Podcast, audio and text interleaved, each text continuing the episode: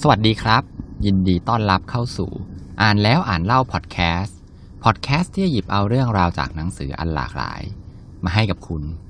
EP นี้นะครับก็จะเป็นเรื่องของสุขภาพครับกับ หนังสือเล่มที่รวบรวมเอาเคล็ดลับง่าย ๆ ที่ผมเนี่ยต้องบอกเลยว่า ถ้าคุณผู้ฟังได้ลองทำตามนะครับ ขอแค่เพียง 30%ของหนังสือเล่มนี้ผมเชื่อว่ามันจะเปลี่ยนชีวิตของคุณผู้ฟังเนี่ยไปแบบน่าตกใจเลยทีเดียว หนังสือเล่มนี้มีชื่อว่า Eat Move Sleep กินหลับขยับตัว เล่มนี้ครับเป็นหนังสือที่รวบรวมเอางานวิจัยนับพันชิ้นเลยทีเดียวนะครับ มาเพื่อกลั่นออกมาเป็นเคล็ดลับ ให้คุณเนี่ยได้มีการปรับเปลี่ยนในเรื่องของการกิน การนอน แล้วก็การที่ขยับตัวให้มากขึ้นวันละนิด แต่ว่าชีวิตของคุณเนี่ยจะดีขึ้นอย่างมหาศาลเลยทีเดียว เล่มนี้ครับเป็นผลงานการเขียนของคุณทอมแรช ที่เป็นนักวิทยาศาสตร์ แล้วก็เป็นที่ปรึกษาของบริษัทแกนล็อบนะฮะก่อนจะเข้าในส่วนของเคล็ดลับเนี่ยครับก็ผมอยากจะขอเล่าชีวิตของผู้เขียนนะครับ ที่เขาเขียนมาในหนังสือเนี่ยนะครับ แล้วก็เป็นสาเหตุเลยของการที่ผู้เขียนเนี่ยเขาเริ่มเขียนหนังสือเล่มนี้ครับ คุณทอมแรชเนี่ยครับเขาค้นพบตั้งแต่เขาเนี่ยมีอายุ 16 ปีนะครับ ว่าตัวเขาเองเนี่ยมีอาการผิดปกติทางพันธุกรรม หรือว่าเรียกเป็นศัพท์ทางการแพทย์ว่า VHL ที่มันเกิดขึ้นได้ยากมากเลยนะครับ แล้วก็เป็นการเกิดขึ้นเพราะว่าการถ่ายทอดทางพันธุกรรมที่พบแค่เพียงหนึ่งในสี่ล้านคนเท่านั้นเองนะครับ คนที่มีอาการแบบนี้ครับ ก็จะทำให้มะเร็งเนี่ยเกิดขึ้นได้ง่ายนะฮะ แล้วเมื่อเขาไปทำการพูดคุยกับคุณหมอเนี่ยครับ คุณหมอเนี่ยเขาก็อธิบายไว้ว่าคุณทอมเนี่ยจะต้องต่อสู้กับมะเร็งเนี่ยไปตลอดชีวิตเลยนะฮะ หลังจากนั้นมาครับ พอคุณทอมเนี่ยครับโตขึ้นมานะครับเขาก็เริ่มที่จะศึกษาหาข้อมูลเกี่ยวกับโรคเนี้ยที่เขาเป็นอยู่เนี่ยครับมากยิ่งขึ้นนะครับ ก็เลยทำให้เขาเนี่ยรู้ว่ายิ่งเขาศึกษามากขึ้นเท่าไหร่ ก็ยิ่งทำให้ชีวิตของเขาเนี่ยมีโอกาสที่จะมีชีวิตอยู่ยืนยาวได้มากยิ่งขึ้น เพราะว่าเขาก็จะค้นพบข้อมูลใหม่ ๆ แล้วก็วิธีการรักษาแบบใหม่ๆเนี่ยเพิ่มขึ้นนะครับ ทีนี้เขาก็เลย สรุปได้เลยจากการที่เขาเนี่ยค้นหาข้อมูลมาอย่างมากมายนะครับว่า การที่คนเนี่ยจะอายุยืนเนี่ยมันไม่ได้เกิดขึ้นจากพันธุกรรมทั้งหมด แต่สิ่งที่สำคัญกว่านั้นครับก็คือพฤติกรรมพฤติกรรมนะครับที่เป็นนิสัยต่างหาก ที่จะเป็นตัวกำหนดว่าชีวิตของพวกเราเนี่ยจะยาวนานได้ขนาดไหน แล้วก็หนังสือ Eat Move Sleep เนี่ยครับมันเป็นการที่ปรับวิธีของการกิน การนอน แล้วก็การขยับตัว ที่มันเนี่ยจะส่งผลเชื่อมโยงซึ่งกันและกัน และจะช่วยให้คุณเนี่ยนอกจากจะร่างกายแข็งแรงนะครับ แล้วก็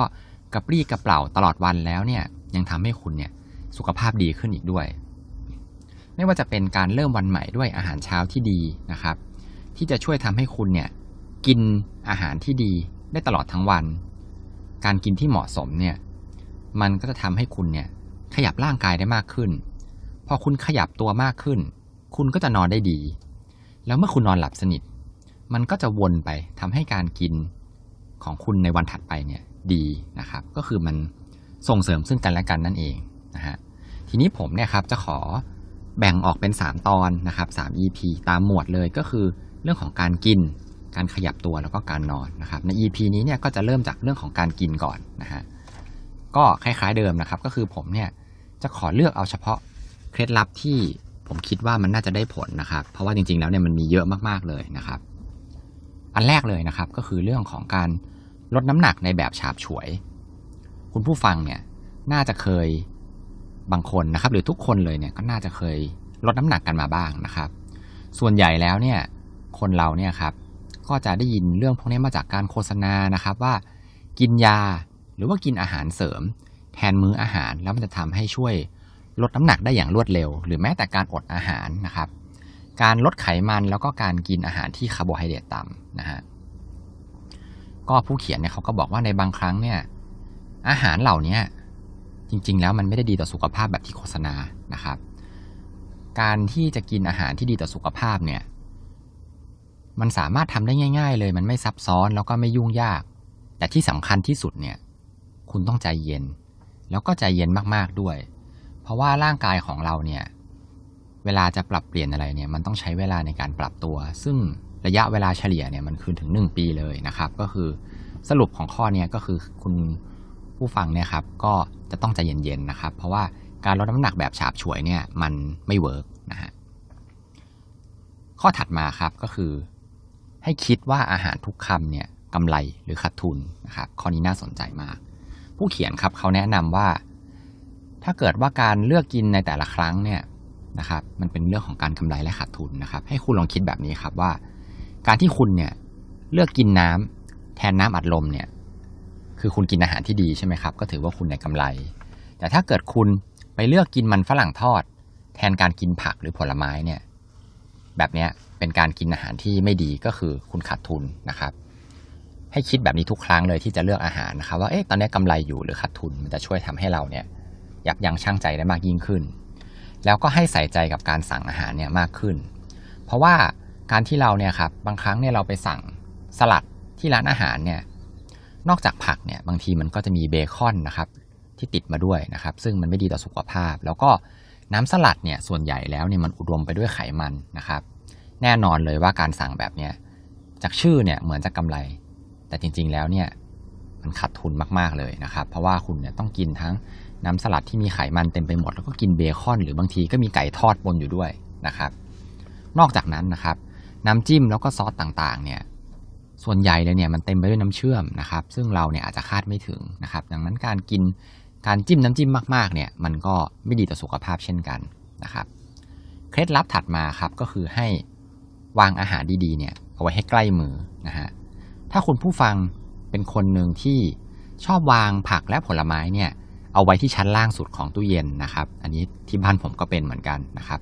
แต่ว่าเวลาเราวางขนมเนี่ยเรากลับวางไว้ในระดับสายตานะครับ ไม่ว่าจะเป็นพวกช็อกโกแลตไอติมอะไรพวกนี้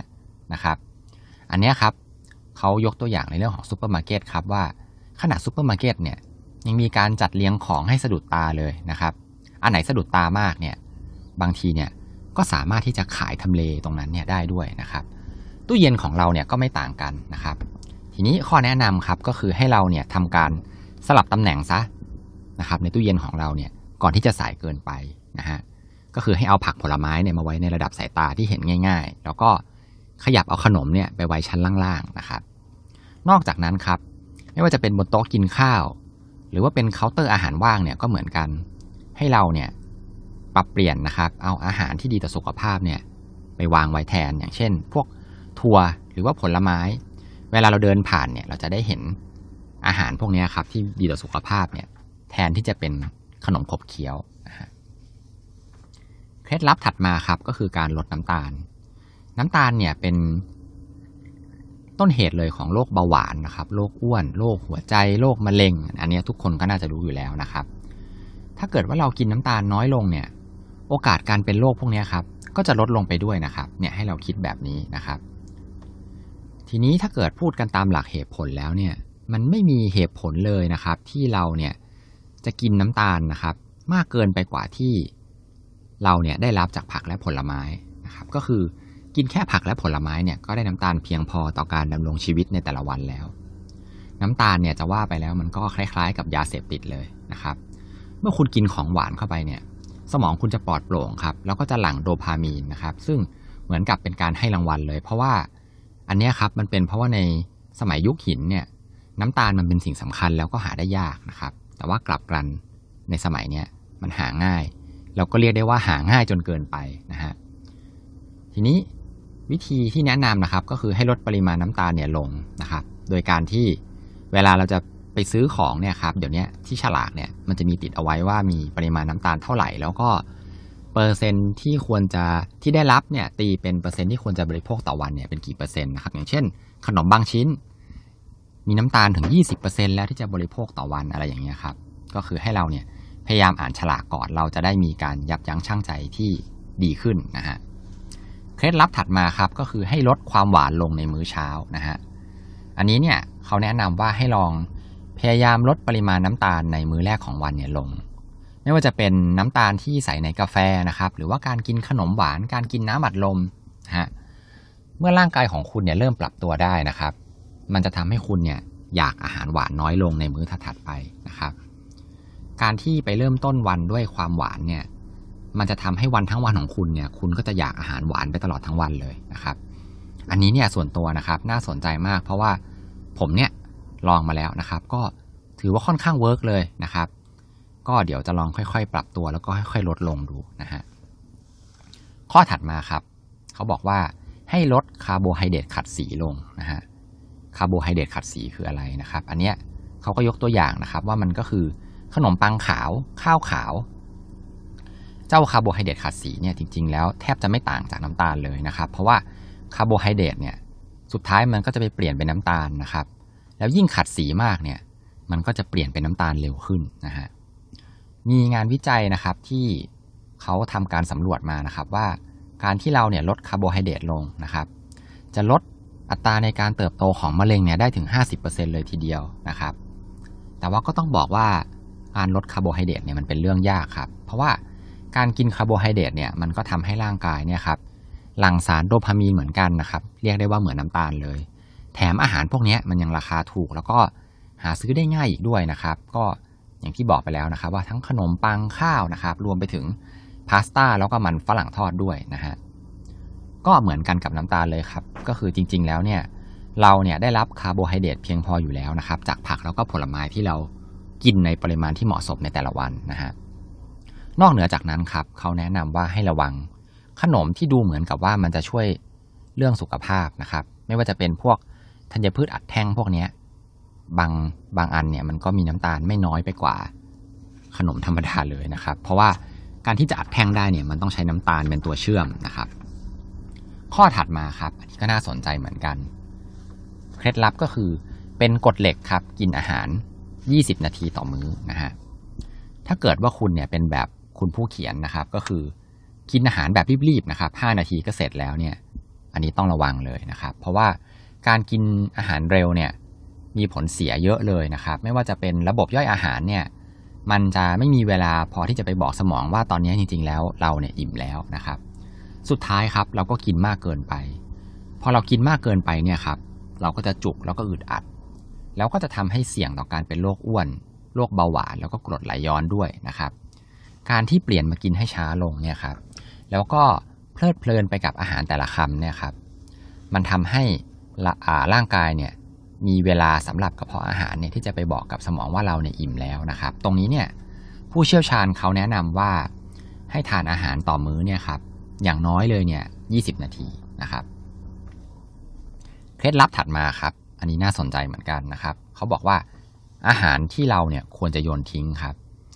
ก็คือของที่เราเนี่ยบางทีเราได้รับมาจากคนอื่นนะครับ ไม่ว่าจะเป็นของขวัญปีใหม่ หรือว่าของตอบแทนของฝากเนี่ยครับที่เป็นพวก ขนมต่างๆนะครับ แล้วก็ลูกอมเนี่ยซึ่งของพวกนี้ครับมันอุดมไปด้วยน้ำตาลแล้วก็คาร์โบไฮเดรตในปริมาณที่มากนะครับ ทีนี้ครับประเด็นสำคัญก็คือ ถ้าคุณเนี่ยฉุดคิดได้แล้ว คุณไม่กิน แต่คุณเนี่ยก็ยังเสียดายใช่ไหมครับ ไม่อยากจะทิ้ง คุณคิดจะเอาไปให้เพื่อน หรือเอาไปให้แบบพวกแม่บ้านหรือคนที่เขาไม่มีจะกินเนี่ย อันนี้ครับหนังสือเขาบอกว่าก็ไม่เหมาะเหมือนกัน เพราะว่ามันเป็นการไปส่งเสริมให้คนเหล่านั้นเนี่ยมีสุขภาพร่างกายที่ไม่ดี เมื่อเราไม่ทำกับตัวเองเนี่ย กับเพื่อนหรือคนรู้จักเนี่ย เราก็ไม่ควรจะไปให้เขาเหมือนกันนะครับเขาก็เลยแนะนำว่าให้เอาไปทิ้งถังขยะครับ หรือว่าจะไปแอบทิ้งก็ได้นะครับ แล้วก็ให้คิดว่าคุณเนี่ย ไม่ได้ทิ้งขว้างของกินนะครับ คุณกำลังช่วยชีวิตคนต่างหากนะครับ อันนี้ครับ ส่วนตัวนะครับ ผมก็ทำอยู่เหมือนกันก็คือ ผมเนี่ย พยายามที่จะเก็บแต้มในการกินเอาไว้นะครับ ก็คือขนมหรือว่าของที่น้ำตาลมากๆที่ผมชอบเนี่ย ผมก็จะเก็บแต้มเอาไว้ก็คือบางทีผมได้ขนมมาจากการประชุมนะครับ หรือว่าขนมที่วางไว้ที่ออฟฟิศอะไรพวกนี้ครับ คือถ้าไม่ใช่ของชอบจริงๆเนี่ยผมก็จะไม่กินนะฮะ ผมก็จะเก็บแต้มเอาไว้ไปกินของที่ผมชอบนะครับ อันนี้ก็เป็นเคล็ดลับเอามาแชร์กันนะครับ ข้อถัดมาครับจากหนังสือนะครับ ก็คือเรื่องของการเมาไขมันนะฮะ ผู้เขียนครับเขาเล่าถึงเรื่องของตัวเองว่าเขาเนี่ยจะมีวันที่ไปทานอาหารกับครอบครัวนะครับ แล้วในวันนั้นเนี่ยครอบครัวก็เลือกร้านอาหารที่ ไม่ได้มีเมนูที่เป็นเมนูสุขภาพนะครับ หาไม่ได้เลยในเมนูนะครับเขาก็เลยคิดซะว่าอะโอเค วันนี้เนี่ย เป็นวันปล่อยผีแล้วกันจัดเต็มไปเลยนะฮะ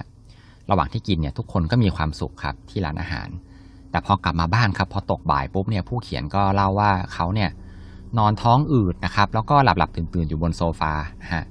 และที่สำคัญครับ ลูกเนี่ยมาชวนไปเล่นที่สวนสาธารณะครับ แต่ว่าด้วยความที่เขาอืดจากอาหารมื้อหนักมาเนี่ยครับ เขาก็ไปไม่ไหวครับ อาทิตย์ถัดมาครับ ก็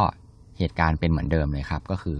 เขาก็ไปทานอาหารกับครอบครัวอีกแล้วนะครับ แต่ว่าคราวนี้ผู้เขียนเขาไม่ตกเป็นเหยื่อแล้วครับ เขาไปที่ร้านเดิมเนี่ยแหละครับ แต่เขาก็พยายามจะ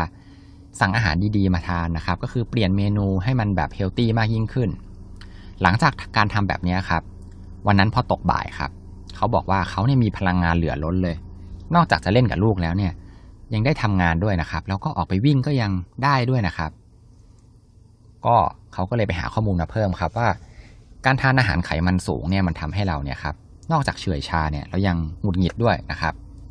แถมนะครับยังไปเพิ่มความเสี่ยงต่อการเป็นโรคซึมเศร้าด้วยนะครับ ก็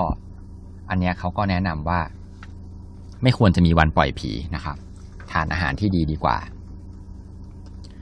เคล็ดลับถัดมาครับเป็นเรื่องของอาหารเช้านะครับ ถ้าเกิดเป็นคุณถ้าเกิดว่าคุณผู้ฟังเป็นคนหนึ่งที่ไม่กินอาหารเช้านะครับ วันไหนก็ตามที่คุณไม่กินเนี่ยวันนั้นเนี่ยคุณมีแนวโน้มที่จะกินอาหารเยอะผิดปกตินะครับ แล้วการที่ไม่กินอาหารเช้าบ่อยๆ เนี่ย มันทำให้ร่างกายของเราเนี่ยครับ เริ่มเก็บสะสมไขมันครับ เพราะว่าร่างกายเนี่ยมันเข้าใจผิดคิดว่าเฮ้ยจะกลายเป็นภาวะอดอาหารแล้วไม่มีอาหารจะกินแล้วนะครับ มันก็เลยสะสมไขมันนะครับ กลัวตายนั่นเองนะฮะ มื้อเช้าเนี่ยเขาแนะนำว่าควรจะเน้นไปที่โปรตีนนะครับ แล้วก็ลดน้ำตาลแล้วก็ลดคาร์โบไฮเดรตนะฮะอาหารมื้อเช้าเนี่ยส่วนใหญ่เนี่ยครับเป็นเพราะว่าเรารีบ เราก็เลยไม่ค่อยได้กินของดีๆใช่ไหมครับ แต่ว่ามันตรงกันข้ามกันกับมื้อเย็นเลยครับ มื้อเย็นเนี่ยมันเป็นมื้อที่เราเนี่ยมีเวลาที่จะเตรียมอาหารดีๆนะครับ แล้วส่วนใหญ่เนี่ยมันทำให้เราเนี่ยกินมื้อเย็นมากเกินไปนะครับ ทั้งๆที่มื้อเย็นเนี่ยเป็นมื้อที่เราเนี่ยควรจะกินน้อยที่สุดนะครับ อันนี้เนี่ยนะครับส่วนตัวก็ ผมเนี่ยอ่านเจอในหนังสือหลายเล่มแล้วเขาก็บอกตรงกันเลยว่ามื้อเย็นเนี่ยควรจะทานให้น้อยนะครับ หรือถ้าจะให้ดีกว่านั้นก็คืองดไปเลยนะครับ ข้อถัดมาครับ ก็คือ ควรจะเลิกกินน้ำผลไม้แล้วก็ผลไม้แห้งนะครับ เพราะว่าอย่างหนึ่งก็คือเราเนี่ยจะไม่ได้รับกากใยอาหารจากน้ำผลไม้เลยนะครับ การกินสดๆเลยเนี่ยดีกว่า แล้วก็เราเนี่ยจะได้รับน้ำตาลเนี่ยในปริมาณมหาศาลเลยในเวลาอันรวดเร็วนะครับ แค่ น้ำผลไม้หนึ่งแก้วเนี่ยมันก็เต็มไปด้วยน้ำตาลปริมาณเยอะมากมายแล้วนะครับ ผู้เขียนเนี่ยบอกว่าน้ำผลไม้เนี่ยครับดีไม่ดีเนี่ยอาจจะอันตรายมากกว่าน้ำบัดลมอีกนะครับ เพราะว่าน้ำตาลเนี่ยเยอะกว่า ผลไม้อบแห้งเนี่ยก็คล้ายๆกันครับ ก็คือบางทีเนี่ยเรา มันอบแห้งมาใช่ไหมครับ ชิ้นมันเล็กนะครับ เราก็เลยกินในปริมาณที่เยอะ ก็เลยได้ปริมาณน้ำตาลเนี่ยมากจนเกินไปนะครับเคล็ดลับถัดมาครับก็คือการลดการกินอาหารปิ้ง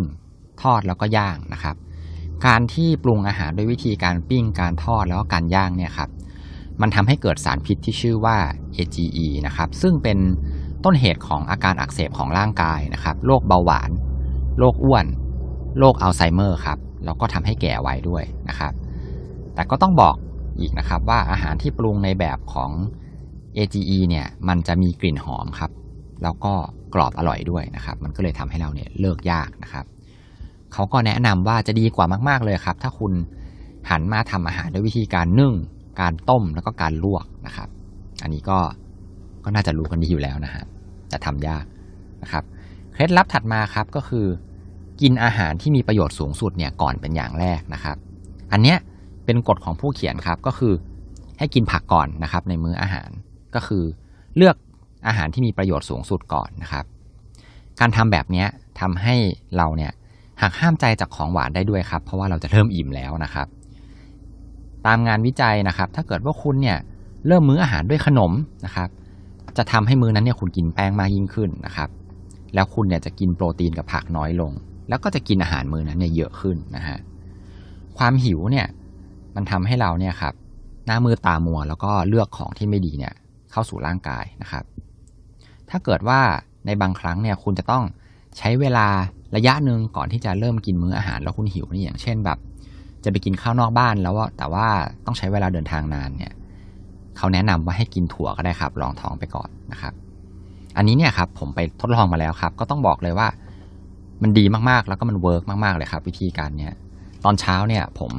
พยายามที่จะกินผักนะครับ หรือผลไม้เนี่ยก่อนเลยตั้งแต่เริ่มวันเลยนะครับ แล้วก็แบบเหมือนรู้สึกเป็นชัยชนะเล็กๆอะครับ ว่าแบบถ้าเกิดคุณกินอาหารที่ไม่อร่อยตอนเช้าได้เนี่ย